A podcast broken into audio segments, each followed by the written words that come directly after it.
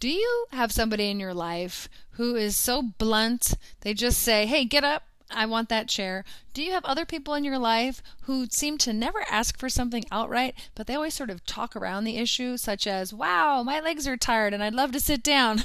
Did you know that that's a thing? Let's learn about the differences between ways people ask for stuff. Let's get going. Are you ready to have a really good life with kids? Let's talk about parenting. I'm Alaura Cheek, and I'm going to walk you through all sorts of topics, from education to unschooling, if you do that, to, frankly, how to get along with your spouse, your kids, and everybody under your roof. Let's get going.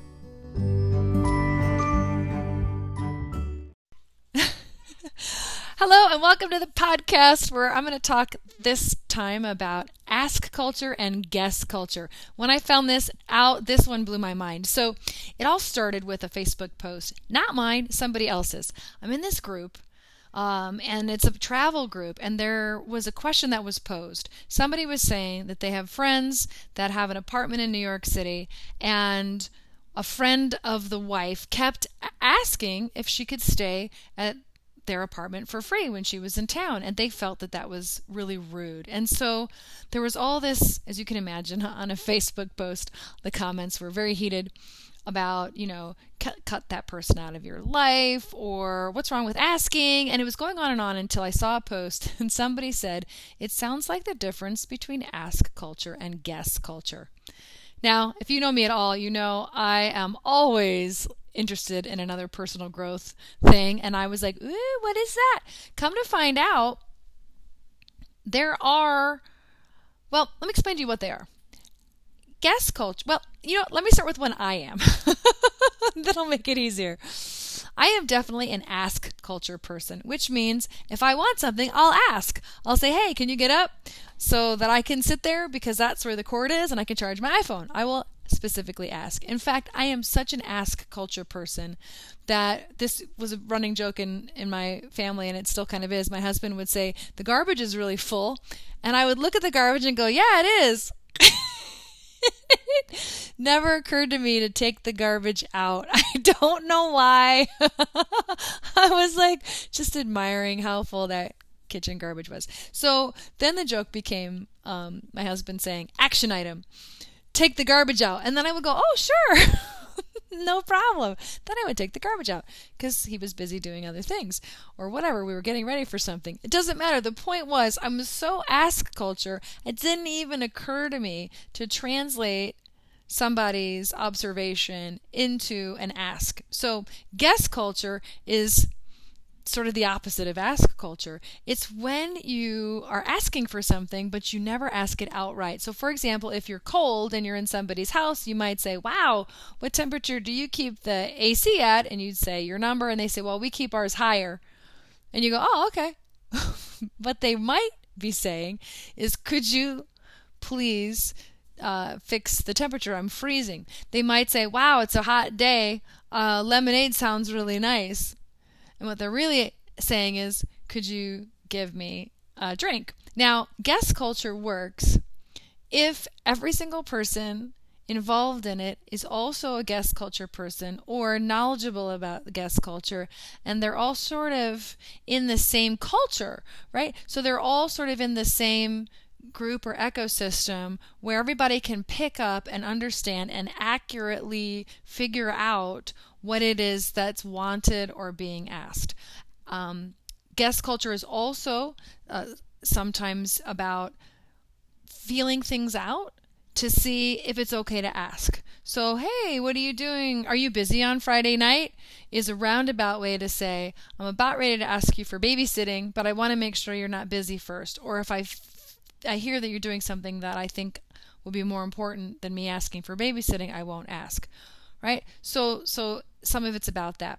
So you can imagine now, when you think about it, are you ask culture or guess culture? Are you an ask culture person naturally who was raised in a guess culture? Are you a guess culture person naturally who was raised in an ask culture? Think about how you were growing up, but now think about your family now, if you've got kids now.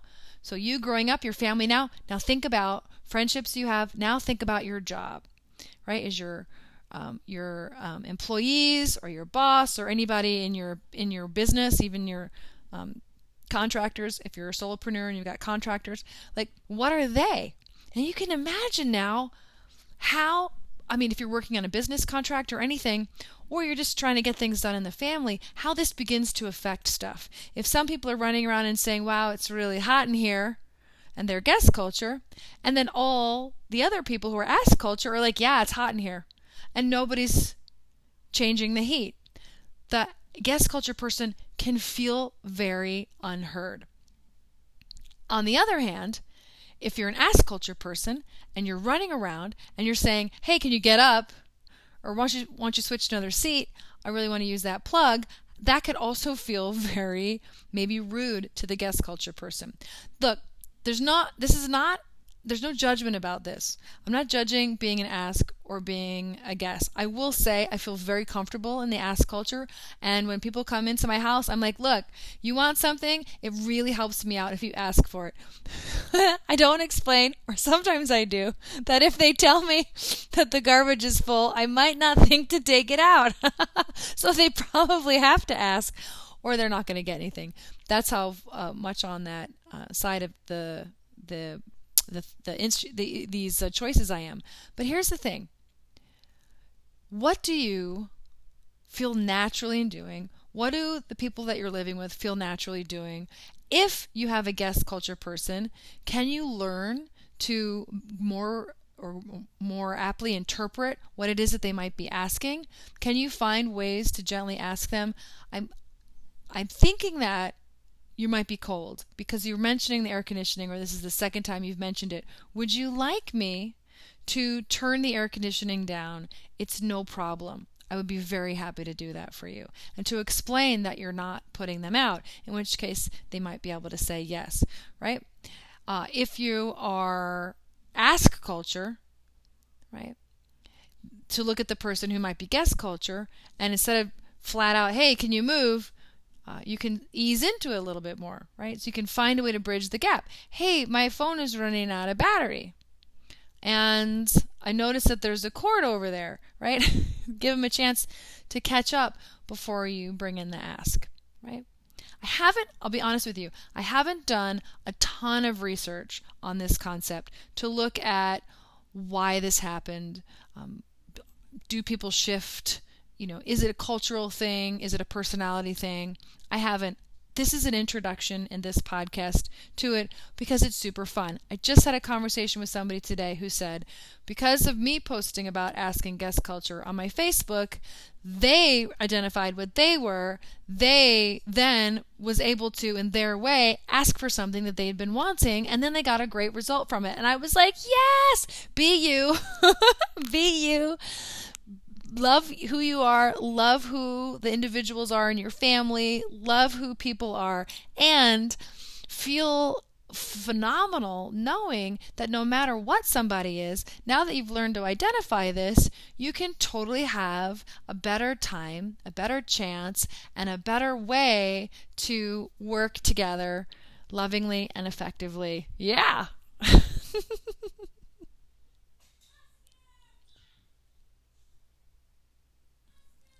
I would be turning this off, but I couldn't find the button.